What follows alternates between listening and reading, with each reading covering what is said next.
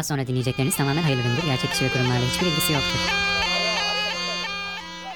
Az önce sepetinin içinde uyuyordu. Bagacısının dürtüklemesiyle dikili verdi öfkeyle. Saldırı pozisyonunda kobra dansı başladı. Kobra Bircim hoş geldik. Valla bu hafta pek hoş gelemedik Kobra 2'cim. Çünkü e, 13 Kasım'da korkunç bir olay yaşandı. Evet. İstersen gündemimizi bununla açalım. Üzüntülerimizi ve endişelerimizi paylaşalım. Ondan sonra kobralar olarak kaldığımız yerden devam ederiz. Çok haklısın Kobra Bircim. Hemen sosyal medya hesaplarımızı hatırlatıp gündemimize girelim hızlıca. Twitter'ımız CobraPod, Instagram'ımız Cobra Cobra Podcast. Ama tabii hepsinden de önemlisi Kreasus hesabımız. Güncellemeleri de yapmışsınız. Hepinize teşekkür ederiz. Diyelim ve gündemimize geçelim. Vallahi tam kasap et derdindesin bu hafta. Tebrik ediyorum seni Kobra 2'cim. Gerçekten sosyal medya hesaplarını usanmadan, bıkmadan hatırlattın herkese. Teşekkürler diyelim. Ama Nevşin Mengü bile artık haberlere başlamadan önce like atmayı, beğenmeyi, abone olmayı, katıl butonuna basmayı, bana para göndermeyi unutmayın diye başlıyor programa biliyorsun. Laf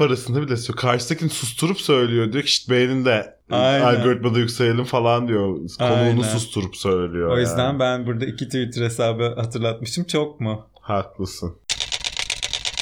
Senin de programın başında hatırlattığın gibi 13 Kasım günü İstiklal Caddesi'nde bir bombalı saldırı düzenlendi. Ee, hepimiz şok olduk açıkçası. Bir anda. Bu saldırıda 6 kişi hayatını kaybederken 81 kişi e, yaralandı. Bu arada tabii bunlar rakamlar da değil. Bunların Değil. hepsi birer can, birer insan. Yani bu haberleri verirken, bunları söylerken, bu olayları konuşurken böyle sayıymış gibi hareket ediyoruz. Ama aslında bu patlama haberini aldığımızda İstanbul'da yaşayan herkes gibi bir müddet telefonlarımız susmadı. Kesinlikle. E, aslında bu terör saldırısından bütün toplum gibi en çok İstanbul'da yaşayanlar etkilendi. Birbirimizi aradık. İstanbul'da yaşayan diğer arkadaşlarımızı aradık. Şehir içinde şehir dışında yaşayan bütün sevdiklerimiz bizi aradılar falan. Ya en kötüsü de ne oluyor biliyor musun bence? Korku. Yaratılmak istenen korku gerçekten bir noktada işlevsel de oluyor. E ben iki gün sonra Beyazıt'taydım işte. Yani Ya sağıma sol-. Tabii sağıma soluma bakarak yürüdüm sürekli yani. Ulan şimdi İstiklal'de ikinci, iki tane üst üste olmaz da İstiklal sonrası Beyazıt'a çok müsait diye. Bir gün sonra Beşiktaş'a gittim, Maçka'ya gittim. Orada olan patlama geldi aklıma. Dedim şurada patlattılar yani bombayı. Yani dün gece işten gelirken Taksim'den geldim ve aklında sadece o var yani başka hiçbir şey olmuyor. Aynen öyle. Ve yani yaratılmak istenen bu gayet güzel de yaratılıyor. Korkunç. Korkunç. Ama tabii belki en son söyleyeceğimizi ilk önce söyleyecek gibi olacak ama e, biliyorsun Sayın Soylu ayakkabı numaralarına kadar biliyordu teröristleri. Terlik tercih ediyor o yüzden bilmiyor herhalde soylu. New York yazılı sweatshirt ve terlikten yana e, moda tercihleri, giyim tercihleri. Herhalde o yüzden bilmiyor Süleyman Bey ayak numarasını. E tabi belki de e, LGBT'lerin nikah kıyması, kadın kadına erkek erkeğe evlenmesi, birlikte olmaları ve varoluşlarıyla da çok ilgilendiği için bu olaya sıra gelmemiş de olabilir bu ay. Evet Süleyman Bey'in gerçekten Bir numaralı gündemi buydu bütün ay. Evet bütün ay tek gündeminde LGBT vardı. Şimdi LGBT ile yattı, LGBT ile kalktı diyeceğim olmayacak. Olmayacak. O başka bir cümle oluyor. Olmuyor işte Türkçe öyle bir dil. Aynen. Bazı söylediğin şeyler nedense olmuyor. Halbuki çok olası. Hani çünkü şey gibi bir şey işte. Zamla yattı, zamla kalktı. İşte haberle yattı, haberle kalktı. Anlatı bu kullanılan bir şey Türkiye. Tabii tabii başörtüsüyle yattı, başörtüsüyle kalktı. Mesela yani. Türkçenin elastikliği işte burada da devreye giriyor ama e, Sayın Soylu ne demek istediğimizi anlar diye düşünüyorum. Anlamasa Sayın da. Soylu bizi dinlemez diye düşünüyorum. Sayın Soylu okumakla meşgul biliyorsun. FETÖ romanı okuyor. Şey Kılıçdaroğlu'nun hikayelerini okuyor. Evet. Belki birkaç güvenlik makalesi okuyordur. Grimm kardeşlerden Kılıçdaroğlu'yla maceralar. İstersen bu konuya başlamadan önce şunu da hatırlatalım. Bu konuyla ilgili bir basın yasağı var. Zaten bütün detaylarına, bütün gereksiz detaylarına bile hakimiz daha doğrusu oluyor. Evet. Bizi hiç ilgilendirmeyen detaylarına da hakimiz. O yüzden aslında böyle kısa bir özet niteliğinde çünkü haftanın da sonu yavru kobralarımız olayı şöyle derleme şeklinde dinlesin. Yayın yasağı olduğu için de böyle didik didik konuşmayalım diye düşünüyorum. Bir de yani ya hakikaten senin de dediğin gibi bizi alakadar etmeyen şeyler bunlar. Bunlar emniyetin, istihbaratın, İçişleri Bakanlığı'nın Evet. e, konusu yani bu bu kadar didik kısmı. Bizim sadece bilmemiz gereken bu saldırı kim tarafından neden yapıldı? Neden engellenemedi? Ee, bir sonrakinin engellenmesi için ne gibi önlemler alındı? Alınıyor. gibi biz vatandaşlar olarak bizi alakadar eden kısımlarını aslında bilmemiz gerekirken tam tersine işte saldırganın evine nasıl baskın yapıldı, Konfeksiyon atölyesinde kaç gün çalıştı, kimin yanında kaldı, ne yedi, ne içti. sabahları komşularına günaydın mı derdi, evden saçı açık mı çıkardı, gözlük mü takardı, her şeyini, her şey komşuluğunu, yeme içme alışkanlıklarını, giyinme alışkanlıklarını, her şeyini öğrendik yani. yani teröristin suyunu çıkardılar. Hakikaten öyle oldu gerçekten. Ve Süleyman Soylu yaptığı ilk açıklamada saldırının PKK tarafından yapıldığını söyledi biliyorsun. PKK saldırıyla ilgili bir açıklamada bulundu hemen ardından. Biz yapmadık dedi. E, merak eden gitsin okusun. Şimdi terör örgütü açıklaması okuyacak halimiz yok bu E, programda. Tabii yani kelimesi kelimesine ne söylediğini söylemeyeceğiz ama e, yani bu şundan önemli. Tabii ki bir terör örgütün yaptığı açıklama da ne kadar güvenilir. Bu her zaman bir soru işareti ve tırnak içinde konuşacağımız bir konu olacak. E, genelde bu tarz terör saldırılarının iki hedefi vardır. Birincisi topluma korku salmak. İkincisi bak biz örgüt olarak ne kadar güçlüyüz göstermek. Neler yapabiliyoruz? Neler yapabiliyoruz, nelere kadiriz demek yani. Aynen. O yüzden bir terör örgütünün hem saldırı gerçekleştirip hem de bunu üstlenmemesi genel terör örgütü mantığına, işleyişine aykırı, Aykırı. bir şey. Bununla övünmesi gerekir. Aynen öyle. Aynen öyle. Doğal olması gerek. Tabii bu bambaşka bir strateji de olabilir. Bunu savunanlar da var. O dediğim gibi biz bizim bileceğimiz bir iş değil. Süleyman Bey bilecek onu yani. Kesinlikle. E, olay günü Adalet Bakanı Bozdağ da açıklamalarda bulundu. 46 kişinin gözaltına alındığı bilgisini verdi. Sebep olaraksa provokatif paylaşımda bulunduğu bu 46 kişinin e, enteresan. Yani aynı zamanda e, bir anda internet kısıtlamasına da gidildi bu şeyle alakalı. E, Saldırıyla ilgili paylaşımlar yapılmasın diye. Ve Türkiye'de 13 Kasım günü VPN talebi %853 oranında arttı. Bu tabii ki yani bir yandan halkı çok paniğe de sürükleyen bir şey. E, Yani haber alma özgürlüğünü bir anda bitiren bir şey. Aynen öyle. Televizyonda çünkü yayınlanmasın diye hemen Ebu Bekir Bey de harekete geçti. Televizyonlar asla bundan bahsetmeyecek dedi. Sosyal medyaya da kısıtlama getirildi. İnternete kısıtlama getirildi. Bu bu şey değil bu arada işte Twitter kapatıldı, o yapıldı, bu yapıldı değil. Bütün internet kısıtlandığı için insanlar birbirlerine WhatsApp gruplarından da nasılsın, iyi misin diye soramayacak noktaya geldiler yani. Bu durumda yaklaşık 10 saat sürdü. Füsun Sarp Nebil de bu konu hakkında bir yazı kaleme almış.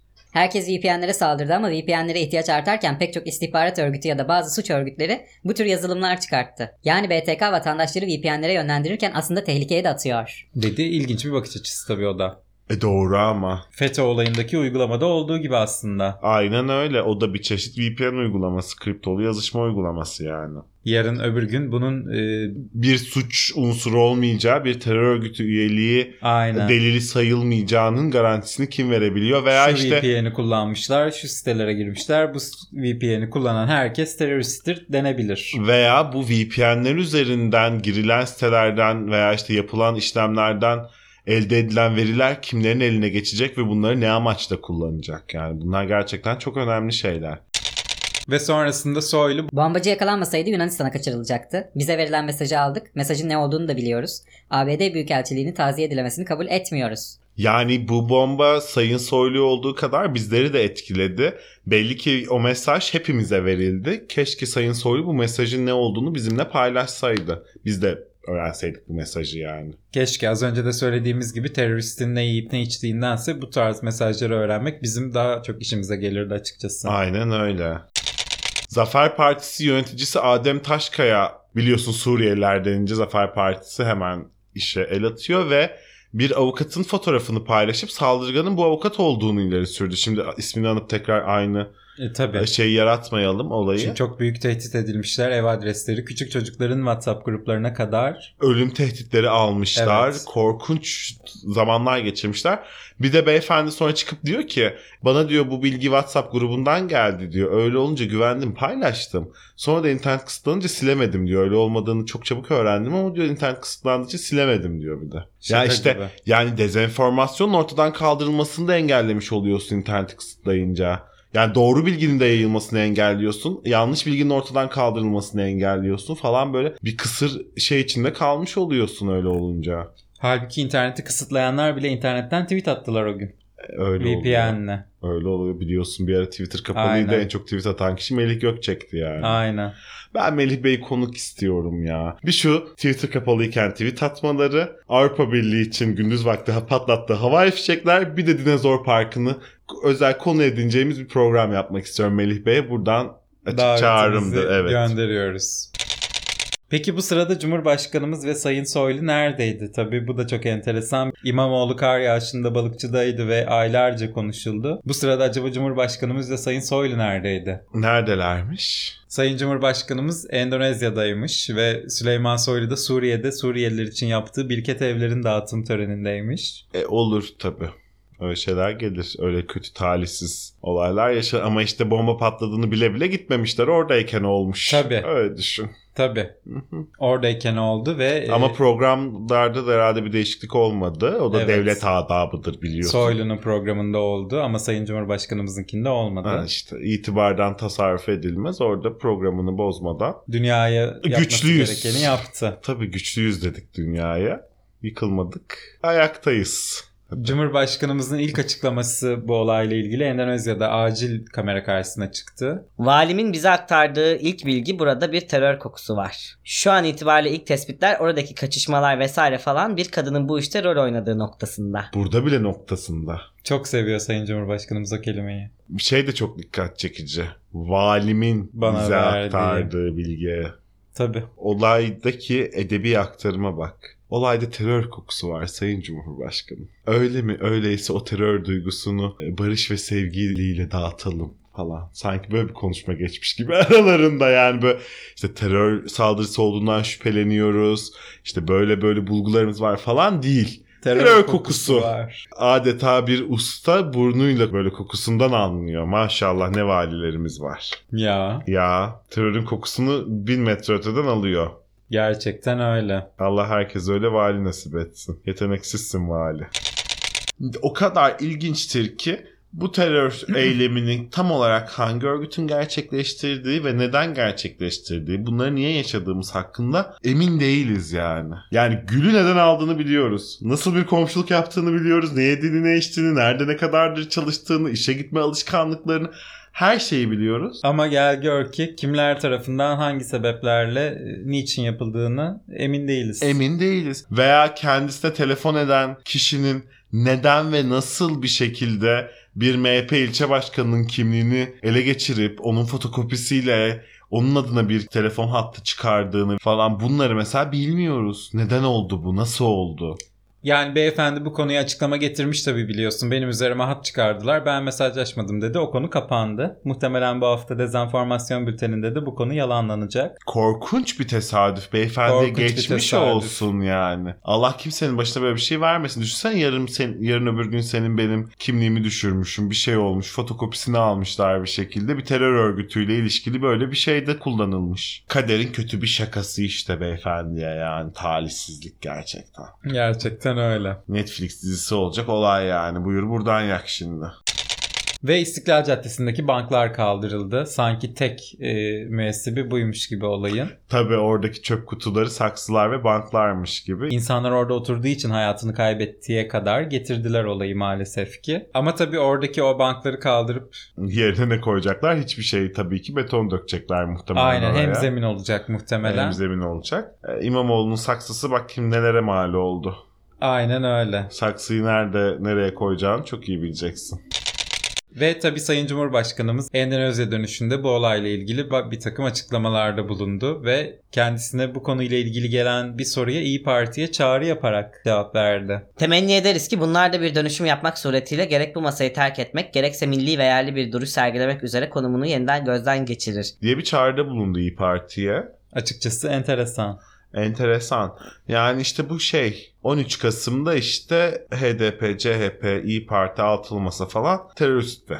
Mesela birkaç gün önceki ziyaret zamanı değildi. Şimdi öyleydi. İyi Parti'ye böyle bir çağrıda bulundu mesela. Sayın Evet. Cumhurbaşkanımız. O gün öyle gerekiyordu. O gün öyle gerekiyordu işte dün dündür bugün bugündür demiştik. Ama Akşener pek sıcak bakmamış bu teklife. Erdoğan'ın yerli ve milli ilan etmesine ihtiyaç duyan bir parti değiliz. Biz referanduma karşı koyan net bir partiyiz. Milletimizin geleceğinin heba edildiği bir kumar masasında hiç olmadık. Bundan sonra da olmayacağız. Dedi. Ya Ya. ağır konuştu Meral Akşener. Yorumsuz. Meral Akşener'in çoğu konuşmasını artık zaten yorumlayamıyoruz. Çok Evet. çarpıcı oluyorlar yani. Kemal Bey'inkiler biraz böyle yoruma açık oluyorlar da Akşener netleşti çok uzun zamandır. Bence açıklamaları oldukça dikkat çekici olmuş ki Sayın Cumhurbaşkanımız bile gel bu işi bizle yap demiş. Evet. Ya şöyle bir gerçeklik var. Şu andaki meclis aritmatiğinde son seçimin neticesinde yani HDP'nin oyu şeyinkinden MHP'ninkinden yüksek. Böyle bir Evet. sonuçla girildi meclise yani. HDP MHP'den açık ara daha fazla oy aldı. Kaldı ki anketlerde aynı şekilde İyi Parti'nin oyu şu anda MHP'den çok daha yüksek. Ve o yüzden Erdoğan için çok daha kazançlı bir ortak İyi Parti aslında.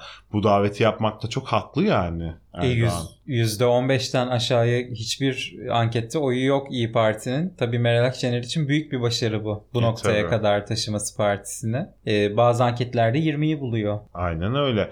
O yüzden dediğim gibi MHP'den veya %5'lik MHP mi %15'lik İyi Parti mi yani? yani evet. Sayın Cumhurbaşkanımız rakamlarla ilgilenmeyi çok seviyor biliyorsun. Tabii sen de öyle. Siz ikinizin matematiğe ve ekonomiye olan bu ilgisi ve e, hakimiyetine ben hayranım zaten.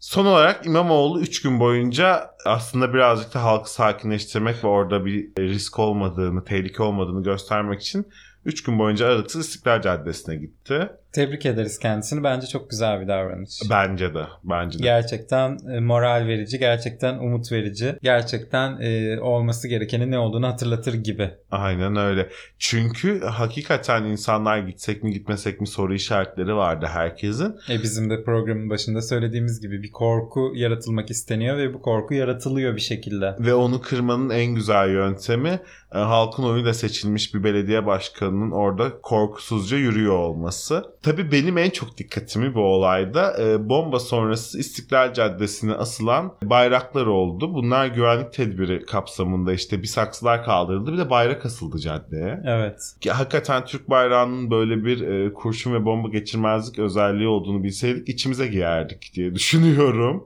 Hakan Muhafız gibi gömlek. Tabii gömlek tabii okunmuş gömlek. Hani bilseydik öyle gezerdik yani bombadan koruyucu bir etkisi olduğunu. Tabii bu olayla ilgili en çok da Yeni Akit'in attığı manşet konuşuldu. Gerçekten Kemal Kılıçdaroğlu grup toplantısında bir çıktısını almış. Onu göstererek de Yeni Akit'e cevaplarını verdi. Yeni Akit bomba ile ilgili manşetini Kılıçdaroğlu Ekim ayında Kasım'ı bekleyin demişti. Patlamayı mı kastetti? Sorusu gündemde. diye atmış. Korkunç artık yani ana muhalefet partisi liderine de böyle bir iftirada bulunmak. Korkunç. Ama şey biliyorsun 15 Temmuz'dan sonra da yaz sıcak geçecek bilmem ne falan diyenlere böyle suçlamalarda bulunmuştu bu gazete. Evet. Şimdi bu gazetenin bu yalan haberleriyle ilgili bir araştırma da yapılmış ama istersen önce Kılıçdaroğlu'nun Yeni Akit'e verdiği cevabı paylaşalım yavru kobralarımızla. Bu bir aparat. Kin ve öfke kusan sarayın beslemelerinin oluşturduğu bir aparat. Bu hedef göstermenin beş para etmez dilinizin hesabını sormazsam namerdim. dedi. Yani artık bu gerçekten pek çok şeyin ayarını kaçıran, dengesini bozan bir şey. Bu tarz yayınlar yapan bir şeyin hala gazete diye anılıp hala bu şekilde e, satışa sunuluyor olması falan bunlar evet çok korkunç şeyler yani. Hala ciddiye alınabiliyor olması. Geçen hafta Ekrem İmamoğlu için yazdığı da yani pet dağıttığı için taciz ediyor genç kızları iddiasında bulunmuşlardı biliyorsun. Korkunç yani. Gülşen'le ilgili söylediklerini biliyorsun. Meryem Uzerli ile ilgili söylediklerini konuştuk burada çarşaf çarşaf. O işte yeni akit başka bir yerdeler onlar. Ve oldukları yer nasıl bir yer? Bu konuyla ilgili e, Mehmet Tatakan Foça bazı veriler verdi ve haber siteleri arasında dezenformasyon üretmekte açık ara önde olduğunu söyledi. E, yeni akitin ve e, bu zamana kadar yapılmış 117 yanlış haberden Sadece 28'i düzeltilmiş veya kaldırılmış Yeni Akit'ten ve bu konuda Yeni Akit zirvede. zirvede onun ardından Sabah gazetesi 73 yalan haber yayınlamış, Sözcü 71, Cumhuriyet 63 gibi gidiyor. Ama gerçekten Yeni Akit kendi ardından gelen Sabah gazetesinden neredeyse 40 tane daha fazla Yalan, haber yalan üretmeyi haber başarmış. üretmeyi başarmış. Umarız ki işte dezenformasyon bülteni bunlarla da ilgilenir. Bülteninden ziyade bu konuyla ilgili artık e, adliyenin herhalde İlgisine açık bir konu bu. gibi görünüyor yani bu kadarı da gerçekten. Buralara kadar. Ve tabii gazetecilerimiz de bu olayı es geçmediler hayatım. Çok değerli gibi fikirlerini bu konuyla ilgili de aktardılar. En çok dikkat çekenlerden biri Mehmet Barlas'ın ki. Sen sabah okuyorsun ondan senin dikkatini çekiyor bu. Doğru. Türkiye güçlendikçe istikrarımızı hedefleyen bu tür saldırılar olacaktır. Demiş ve olayı adeta normalize mi etmiş? Ve devamı da olacak merak etmeyin demiş. Mehmet Barlas'ın bu konudaki ilk öngörüsü değil bu biliyorsun. Geçtiğimiz aylarda da buna benzer bir yazı yazmıştı. Ve Mehmet Bey'in yaşına gelsen sen de ölümden korkmazsın artık. Değil O- mi? O, o sınırları aşmış bir noktada durumda o yüzden. Tabii bunu Türkiye'nin gücüne bağlaması ve istikrarına bağlaması da çok enteresan. O da Mehmet Bey'in yaşıyla alakalı bir şey. Belli bir yaştan sonra güç, istikrar ve iktidar çok önemli oluyor insanlar için. O yüzden En- sürekli bunlardan bahseder halde oluyorsun. Evet o yüzden Mehmet Bey de herhalde kıyamam yani. Anlatabildim mi? Yazık. Çok çok iyi. O kadar iyi anlattın ki. Yani Kendisine neredeyse geçmiş olsun dileklerimi ileteceğim. Evet, evet iletelim. Terör saldırısı günü başka dezenformasyonlar da vardı biliyorsun. Sadece Kılıçdaroğlu'na atılan iftira yoktu. Twitter trolü Mert Armağan saldırıdan İmamoğlu'nun sorumlu olduğunu iddia etti. Takvim gazetesi 2016'daki görüntüleri yeni gibi servis edip korku ve panik yarattı. Bunlar hakkında hiçbir işlem yapılmadı. Ve şikayet edilmelerine rağmen bu arada. Öyle demek ki. Öyle demek ki. Öyle gerekiyormuş demek ki. O gün demek ki öyle gerekiyordu. İşte diyor ya Sayın Cumhurbaşkanımız Abdülkadir Selvi gerekeni yapın köşenizden. diye. Takvim gazetesi de bu Mert Armağan'da çoğu zaman gerekeni yapan e, isimler oldukları için onlara da böyle gerekli görülüp hiçbir işlem yapılmamıştır diye düşünüyorum. Ahmet Hakan ne yazmış bunlarla ilgili? O da çünkü çok değerli fikirlerini aktarmıştır diye düşünüyorum. Başlığında böyle olmasaydı ne olurdu diye sormuş kendisi. Ah ah bir anlatmaya kalksak. Kendisine burada 5 bölüm cevap verebilir miyiz? Ahmet Bey seviyor böyle fiction. Böyle olmasaydı ne olurdu? Ne olurmuş? Sosyal medya hesaplarından bakmaya tahammül edemeyeceğimiz parçalanmış ceset görüntüleri ortalığa saçılırdı. PKK'sından FETÖ'süne sosyal medyada konuşlanmış bin türlü kalleş hesap her türlü dezenformasyonu yağmur gibi akıtırdı. Bu şeyden bahsediyor. İnternet kısıtlanmasaydı Kısıtlanmasaydı. ne olurdu? Bomba patlamasaydı ne olurdu? Değil. Terörist katillerin yakalanmasına yönelik polis operasyonlarını zora sokacak her türlü paylaşım sorumsuzca devreye girerdi. Amcamın oğlundan duydum falan türü kulaktan dolma her türlü dedikodu söylenti rivayet de ortalık daha da karıştırılırdı. Halbuki biz akrabadan bazı şeyleri duymayı seven bir milletiz. Öyledir evet amca çocuğu, hala kızı, enişte, dayı, yenge, yenge. tabii dayı torunu. Onlardan haber almayı severiz. Aynen öyle. Sözün özü şudur diye toparlamış Ahmet Hakan. Siz bakmayın iletişim kestiler falan diye tatava yapanlara. Türkiye bir saldırı altındaydı. Benzer bir olay batıda olsaydı çok daha fazlasını yaparlardı. Kimse de gık demezdi. Ne yaparlardı insanların elinden telefonlarını mı toplardı polisler kapı kapı gezip? Herhalde öyle düşünüyor kendisi. Herhalde. Hangi batı? Batı Şeria. Muhtemelen. Muhtemelen hangi batı diye sormak gerekir kendisine. Tabii nerenin batısı? Yani.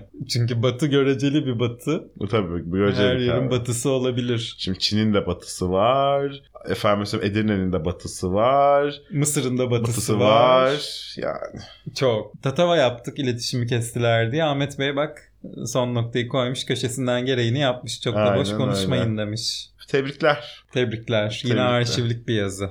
Ahmet Hakan kendisi arşivlik bir birey zaten. Değil mi? Umarım bir an önce hak ettiği yeri alır yani. Umarım bir an önce arşive kapatın. Arşivin tozlu raflarındaki yerini alıp toz tutmaya başlar diye ümit ediyorum kendisini. Hakikaten öyle yani. Necmettin Batır halde çıktı. O da biliyorsun çok seviyor hemen bağlantı kurmayı bilmem ne. Homeland'deki Kerry gibi. Şakkadanak Necmet. Şakkadanak Necmettin. Çözmüş gene şakkadanak. Yakalanan teröristin üzerinde New York yazılı tişörtün bulunması olayın gerçek failinin kim olduğunu göstermiyor mu? diye sormuş. Kim? Şey mi? New York Belediye Başkanı mı? Kim abi? New York Sosyetesi mi? Upper East Side'lılar mı? Donald Trump olsa gerek. Serena Van Der Woodson biliyorsun. Hillary Clinton. Steve Jobs biliyorsun.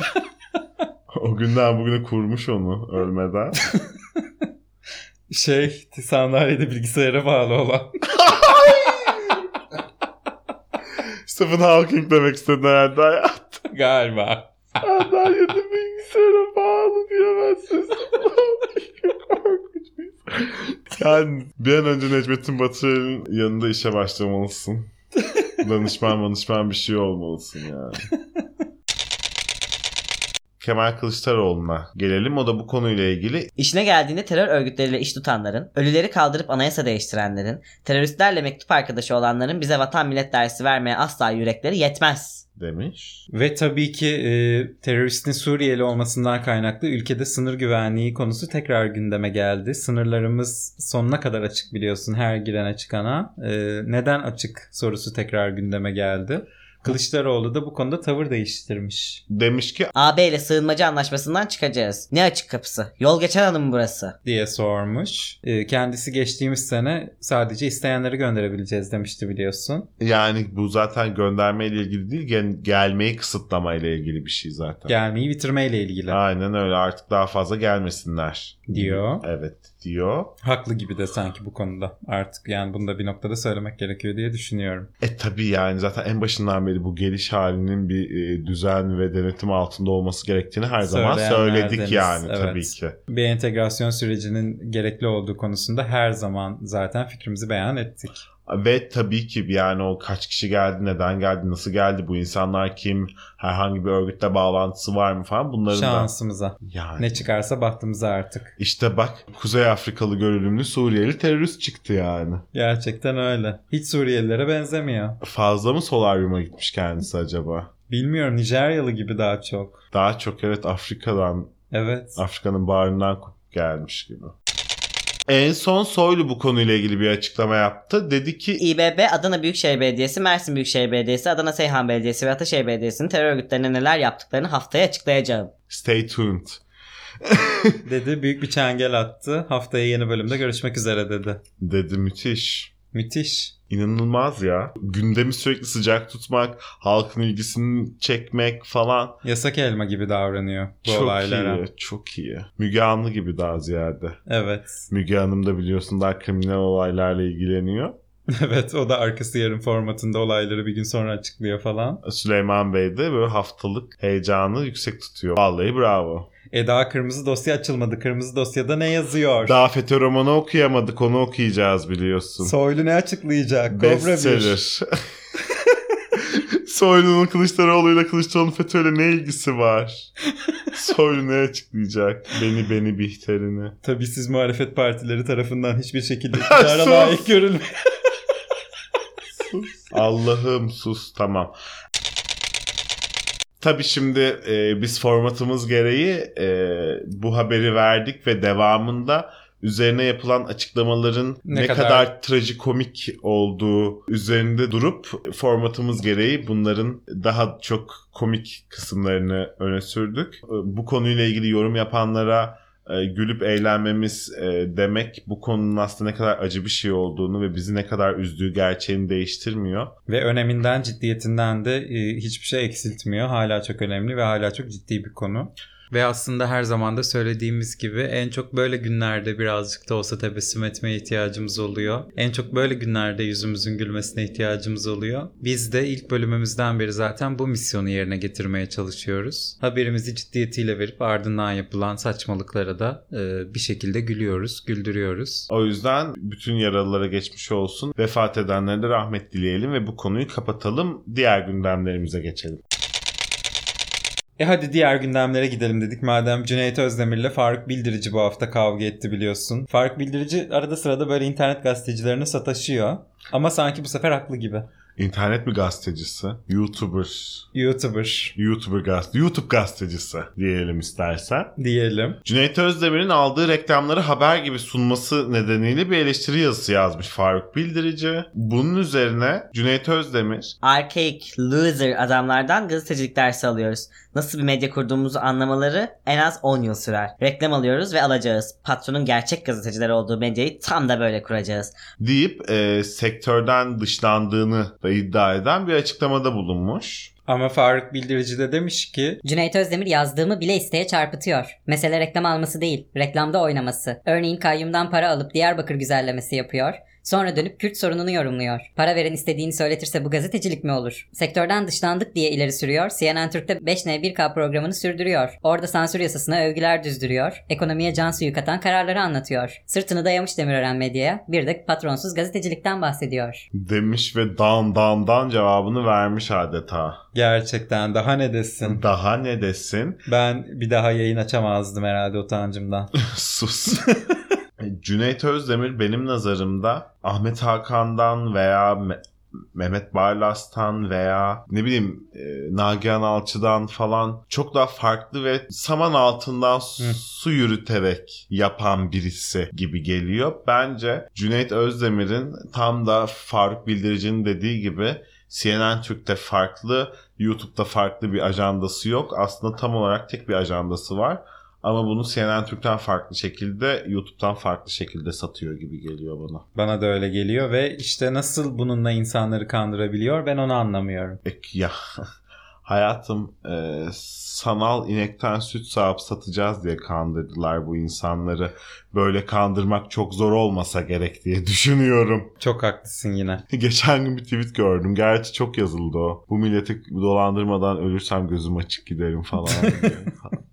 Tamam. Ya çok hiç zor değil yani.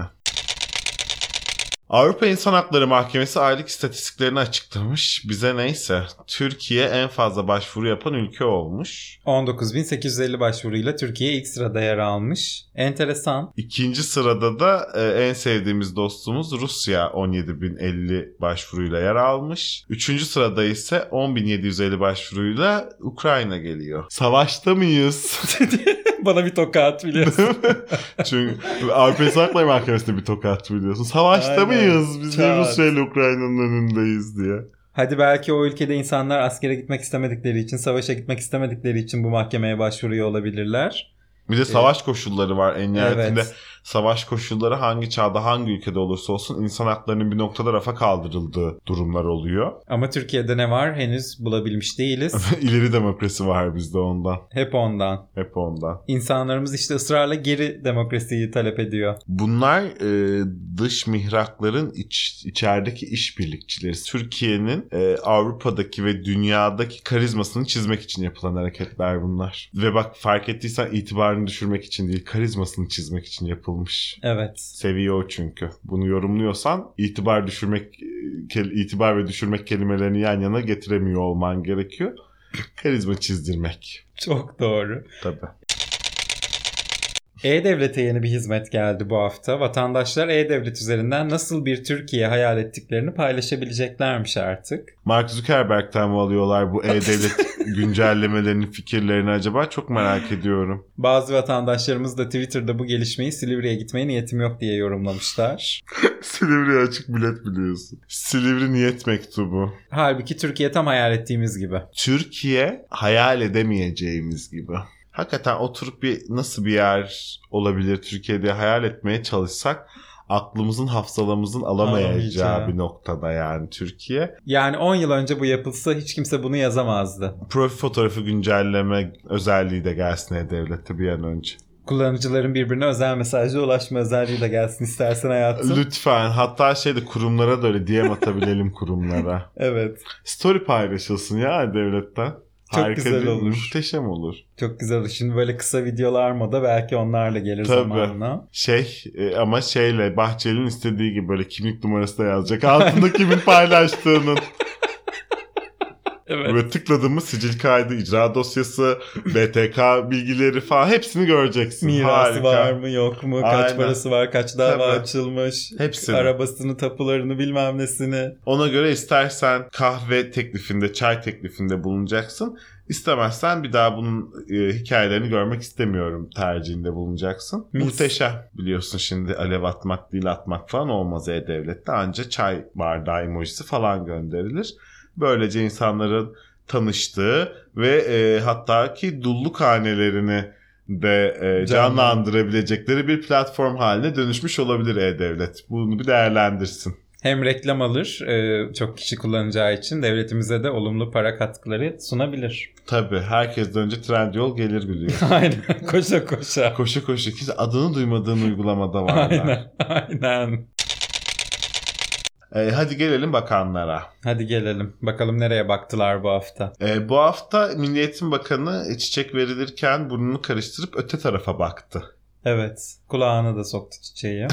İlginç bir görüntüydü. İlginç. Valla başka denecek bir şey yok. Buna. İlginç bir görüntüydü yani. Çok enteresandı. İlginç bir şok ve ne yapacağını bilememezlik hali vardı bakanın üzerinde. Bunun sebebine dair herkes çok fikir yürüttü.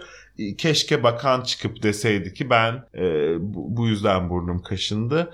E, bu yüzden çiçeği e, almayı kabul etmedim. İşte efendim alerjisi olabilir mesela. Bak Hı hı. çok güzel bağlanır hem burnum da ondan kaşındı Aynen. falan diye. Ama böyle oturup spekülasyonlarla konuştuk bu konuyu. İlginç ama artık e, Milli Eğitim Bakanlarının e, öğretmenlerden çiçek kabul etmediği bir nezaket seviyesindeyiz. Bakalım. Tamamen varoluş gibi geldi bana zaten nedeni. mi? Tamamen öyle bir birey olmaktan dolayıymış gibiydi yani. Kendisi olduğu için öyle davrandı diyorsun. Evet. Çok çünkü içten samimi, çok doğal bir davranıştı. Onu kastediyorum. Harika bir kabul etme işte diyorsun. Tabii. Yani daha iyi kabul edemezdi diyorum. Haklısın. Hazır çiçekten böcekten bahsettik. Gelelim Tarım ve Orman Bakanı Vahit Kirişçi'ye. Gelelim ne yapmış Vahit Bey? Elazığ'da katıldığı bir etkinlikte Cumhurbaşkanı Erdoğan için Tüm dünya onun ağzına bakıyor ve ne diyecek diye bekliyor. Demiş. Tüm dünya bekliyor olabilir ama en çok biz bekliyoruz. En çok biz onun ağzına bakıyoruz. Bakıyoruz bu arada. 88 milyon artı Suriyeli sığınmacılar artı Afgan sığınmacılar artı Uygurlu sığınmacılar artı Ukraynalı Sığınmacılar. sığınmacılar. ağzından çıkacak her kelimeye böyle dört gözle bakıyoruz. Çünkü hayatımızı etkiliyor, günlük akışımızı etkiliyor. Gerçekten öyle. O kadar etkili, o kadar büyük bir lider ki ağzından Influencer. adeta adeta ağzından çıkan her kelime hepimizin hayatına tek tek tek tek dokunuyor. dokunuyor. Demişti ya seçim öncesi hepinizi tek tek tek tek kucaklayacağım. Hakikaten kucaklandığını, bir kucakta olduğunu sonuna kadar hissediyorsun yani her kelimede, her açıklamada. E, hadi Varank'a gidelim. Varank'ı en son e, yanındaki gazeteciyle birlikte çığlık atarken bırakmıştık biliyorsun. Kendisiyle ilgili bu hafta başka bir haber çıktı. Şimdi bir dakika burada hatalı bir Hı. sunuş yaptın. Ee, benim Varank sayın bakanım atmıyordu. Evet asla çığlık atmaz. Kendisi tam tersi e, arabanın e, torkunu, ivmesini ve hızını göstererek yanındaki hanımefendinin e, çığlık atmasına sebebiyet verdi. Duygularını ve coşkusunu içinde tutamayarak dışa vurmasına böyle coşkulu ifade etmesine sebebiyet verdi. Lütfen onu düzeltelim. Düzeltelim ve dezenformasyon yapmayalım. Ama bir haber çıkmış kendisiyle ilgili bu hafta. Emlak Konut'un Bodrum'daki deniz manzaralı devasa arazi için düzenlediği ihaleyi Mustafa Varank'ın kuzeniyle AKP'ye yakınlığıyla bilinen Cevahir şirketi almış. Şirketlerin en az 6 milyar lira gelir elde edeceği saptanmış. Hayırlı uğurlu olsun ne var ne güzel. E, tabii canım yani. Aa. Aa, Varank almayacaktı da biz mi alacaktık? aynen öyle. Allah yürü ya kulum demiş kendisine. Bas gaza demiş. Aynen öyle. Kökle demiş. Gazı demiş. Bu arazi daha ne ki Mars'a gidecek bakanımız. Aynen öyle. Ay sayın bakanım ne yapıyorsunuz öyle?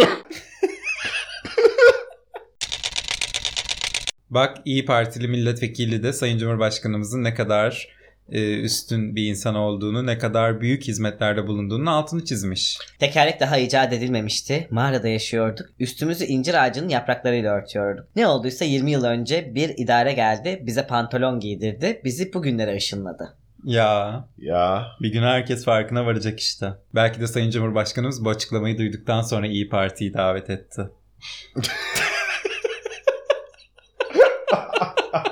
yeşil ışık biliyorsun. Yeşil ışıktı bu. Tabii. Sayın Cumhurbaşkanımız dedi ki gördüm seni. Gördüm seni. Gel. Gel bak ben çamaşır makinesi yoktu fırın yoktu dedim. Sen maşallah daha olayı ileri götürdün gel dedi. Gerçekten öyle bize sen gibi adamlar lazım dedi. Aynen öyle. Madem İyi Parti'den bahsettik, İyi Parti'nin öğrencilere beslenme desteği sağlanması amacıyla bir araştırma önergesi verildi. E tabii ki AKP ve MHP oylarıyla reddedildi bu önerge. Ve senin de her zaman söylediğin gibi kesinlikle kendileri daha iyisini yapacağı için reddedilmiştir. Biraz bekleyelim. Bekleyelim. Ee, çocuklarımızı açlıktan bayılmamayı tembihleyelim. Okula gönderirken anneciğim bak bayılmıyorsun tamam mı bugün diye uğurlayalım evden. Ki e, AK Parti ve MHP'nin yapacağı çalışmaları bu konuyla ilgili çözümü bir an önce kavuşabilelim. Kesinlikle öyle. Şimdi Türkiye yüzyılı dedik. Beyaz TV'de efsane bir Türkiye yüzyılı yorumu yapıldı. Gerçekten hani bazen diyoruz ya bizden de daha ileriye gidebilirler mi diye. Gerçekten gidiliyor işte. Ben o noktada çok şaşırıyorum. Evet. e, ABD'nin dahi nefes alırken Sayın Cumhurbaşkanı senden izin istiyoruz diyeceği bir yüzyıla giriyoruz. çağrısında bulunmuş Beyaz TV. Çok doğru. Ki- Dinçer mi konukmuş? Astrolog. Astrolog Dinçer Bey herhalde yayında olduklarını fark etmeksizin yaptığı bir yorum olmuş. Gerçekten. E, çok doğru. Biden zaten zor nefes alıyor biliyorsun. Bir de her birinde arayıp Sayın Cumhurbaşkanımıza sorsa Oo. Oo, Çok zor olurdu. Çok işte o zaman Türkiye yüzyılı olurdu. bütün ülkenin nefes almasından bahsediyor ama bence anladığım Evet. kadarıyla. Evet. Adım atarken, karar alırken falan değil, nefes alırken. İşte o raddedeyiz. Bakalım Türkiye yüzyılında daha neler olacak. Türkiye yüzyılında olur. Türkiye'de yaşanan yüzyılda öyle olur. Evet. Ama işte diğer dünyanın geri kalan kısmı buna ayak uydurur mu bilmiyorum. Ona bakacağız. O onların terbiyesizliği olur artık. Bir gece ansızın gelebiliriz. Aynen öyle. Amerika'ya bir gece ansızın zor gideriz. Buradan 12-13 saat sürüyor ama Biz gidene kadar orada sabah olur. sabah olur. Altılı Masa bir araya geldi bu hafta biliyorsun. Bomba olayından sonra bir araya gelsek mi gelmesek mi diye konuştular ama gelmeye karar verdiler. Herhalde e, bu sefer de oturup terörizmi yeniden tanımladılar herhalde Türkiye'de. Yok bu sefer Ali Babacan'ın ev sahipliğinde bir araya gelmişler. Toplantıda Büyük Türkiye Partisi'nin masaya dahil olma talebini ve başörtüsüne anayasal güvence konusunu tartışmışlar. BTP'nin masaya dahil edilmesi ve masanın genişletilmesi fikri reddedilmiş. Ve Evet. bu konu bu konuyla ilgili de Meral Akşener biraz alınmış, kırılmış, olayı biraz kişiselleştirmiş diye duyduk. Bu alınmama ile ilgili BTP'nin genel başkanı da çıkıp Bırakın almasınlar biz burada gençleri temsil ediyoruz. falan gibi bir çıkışta bulundu ve adeta kendisini tek başına bütün gençliğin temsilcisi olarak İlan etti. ilan etti. O da çok trajikomik bir açıklamaydı. Yani BTP'nin oyu ne kadardır, onu dahil Yani. etmek etmemek kime ne katacaktır, ne olacaktır orasını bilemeyiz. Altılı masa daha iyi herhalde değerlendiriyordur diye düşünüyorum. Sağ sol tartışacaklarına gerçekten masayı genişletip daraltmayı tartışsalar daha iyi ederler. Hep bir ağızdan konuşmak da tabii gündemlerin ilk sırasında olmalı gibi gözüküyor. Aynen öyle. İstanbul'da ilçelere göre ortalama ev kiraları açıklandı. Biraz da ekonomi mi diyorsun? E biraz da ekonomi diyelim. Diyelim. Biraz da ev kiraları diyelim. Hakikaten Seren Diyojen'in dediği noktaya Gelmişiz. neredeyse Neredeyse. Belki yılbaşından sonra oradayız. oradayız. Noktasındayız. Kira noktasında gerçekten işler geri dönülemez bir noktaya sürüklendi. İstanbul ilçeleri arasında birinciliği Sarıyer alıyor 28.500 lirayla. Ardından 22.200 lirayla Beşiktaş, 17.040 lirayla da Kadıköy geliyor. Maşallah. En aşağıda ise e, 4950 ile Çatalca, 4620 ile Silivri yer alıyor. En ucuz ortalama bile 4620 lira bu arada. Asgari ücretten 900 lira eksik. Evet korkunç. Tek başına asgari ücret alıyorsan Tek başına yaşayamıyorsun. mümkün 500 lira kalıyor geç cebinde. Elektrik mi ödeyeceksin, su mu ödeyeceksin, doğalgaz mı ödeyeceksin, karnını mı doyuracaksın, işe mi gidip geleceksin, ne yapacaksın yani? Ne yapacaksın? Ki açlık sınırı da 7000 küsür lira biliyorsun. Bu kira göçü e, konusu da çok ciddi araştırılıyor. Bu konuyla ilgili belgeseller de çekiliyor. Bakalım ilerleyen zamanlarda bu konuyu daha çok konuşacağız gibi geliyor. Çünkü görünen o ki insanlar e, bu yüksek kiralar sebebiyle İstanbul'u terk ediyor. En azından TL ile kazananlar diyelim. Evet. Herkes değil de Türk lirasıyla gelir elde edenlerin çoğu artık İstanbul'u terk etmek zorunda kalıyorlar bu kiralar yüzünden. Bu işin sonu gerçekten geri dönülmez e, demografik sonuçlar doğurabilir. Üzerine çok dikkatli eğilmesi gerekiyor diye düşünüyorum. Ekrem İmamoğlu bu konuyla ilgili bir açıklama yaptı. İstanbul'da 750 bin boş konut var dedi. 750 bin konutta hiçbir ikamet görülmüyormuş İstanbul'da. Çok büyük bir rakam. Bunun sebebi işte o yüksek kiraların veya satış fiyatlarının ödenmesini bekleyen ev sahipleri. Bu ev sahiplerinden daha fazla vergi alacağız. Biz bunu yönde çalışmalar yürütüyoruz şu anda diyor. Evini boş tutamasın kimse tutmasın niye böyle yapıyorsunuz diyor Ekrem Bey ve haklı yani. Haklı tabii. O 750 bin ev boş kaldığı için normal bir evin kirası 80 bin 100 bin lira oldu. Tabii. Yoksa 50 bin 40 bin olurdu. Doğru söylüyorsun.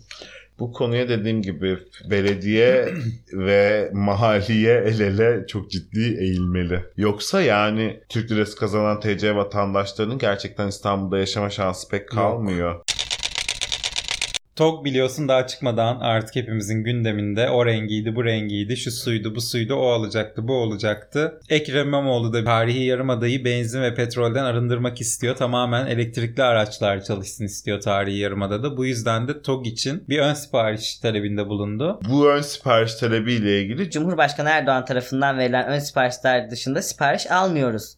Yanıtını almış Ekrem İmamoğlu. TOG ne yazık ki böyle bir cevap vermiş kendisine. Harika bir itibar değil mi? Sen karar veriyorsun o arabanın kimin alıp kimin alamayacağına. Müthiş. Düşün şimdi vatandaşım. Ahmet Yılmaz aradım. Dedim ki ben bir tok siparişi vermek istiyorum. Biz hold on. Bir, bir saniye bekleyin diyorlar. Cumhurbaşkanımız arıyorlar. Cumhurbaşkanımızı arıyorlar. Diyorlar ki Sayın Cumhurbaşkanımız Ahmet Yılmaz TOG almak istiyor. Uygun mudur diyor. Uygundur diyorlar. Geri dönüp diyorlar ki Ahmet Bey evet siz TOG alabilirsiniz. Harika. Sayın Cumhurbaşkanımızın gerçekten ne Baktığı kadar işlere bak. yoğun ve ciddi çalıştığını görüyorsun. Ya işte o yaptığı işlere bak diyorum ya daha ne yapsın Sayın Daha ne Cumhurbaşkanımız. Yapsın gerçekten. TOG'un kime satılacağına kadar o karar veriyor ya. Daha ne yapsın size?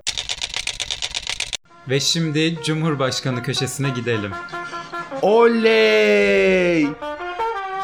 Cumhurbaşkanlığı köşesi.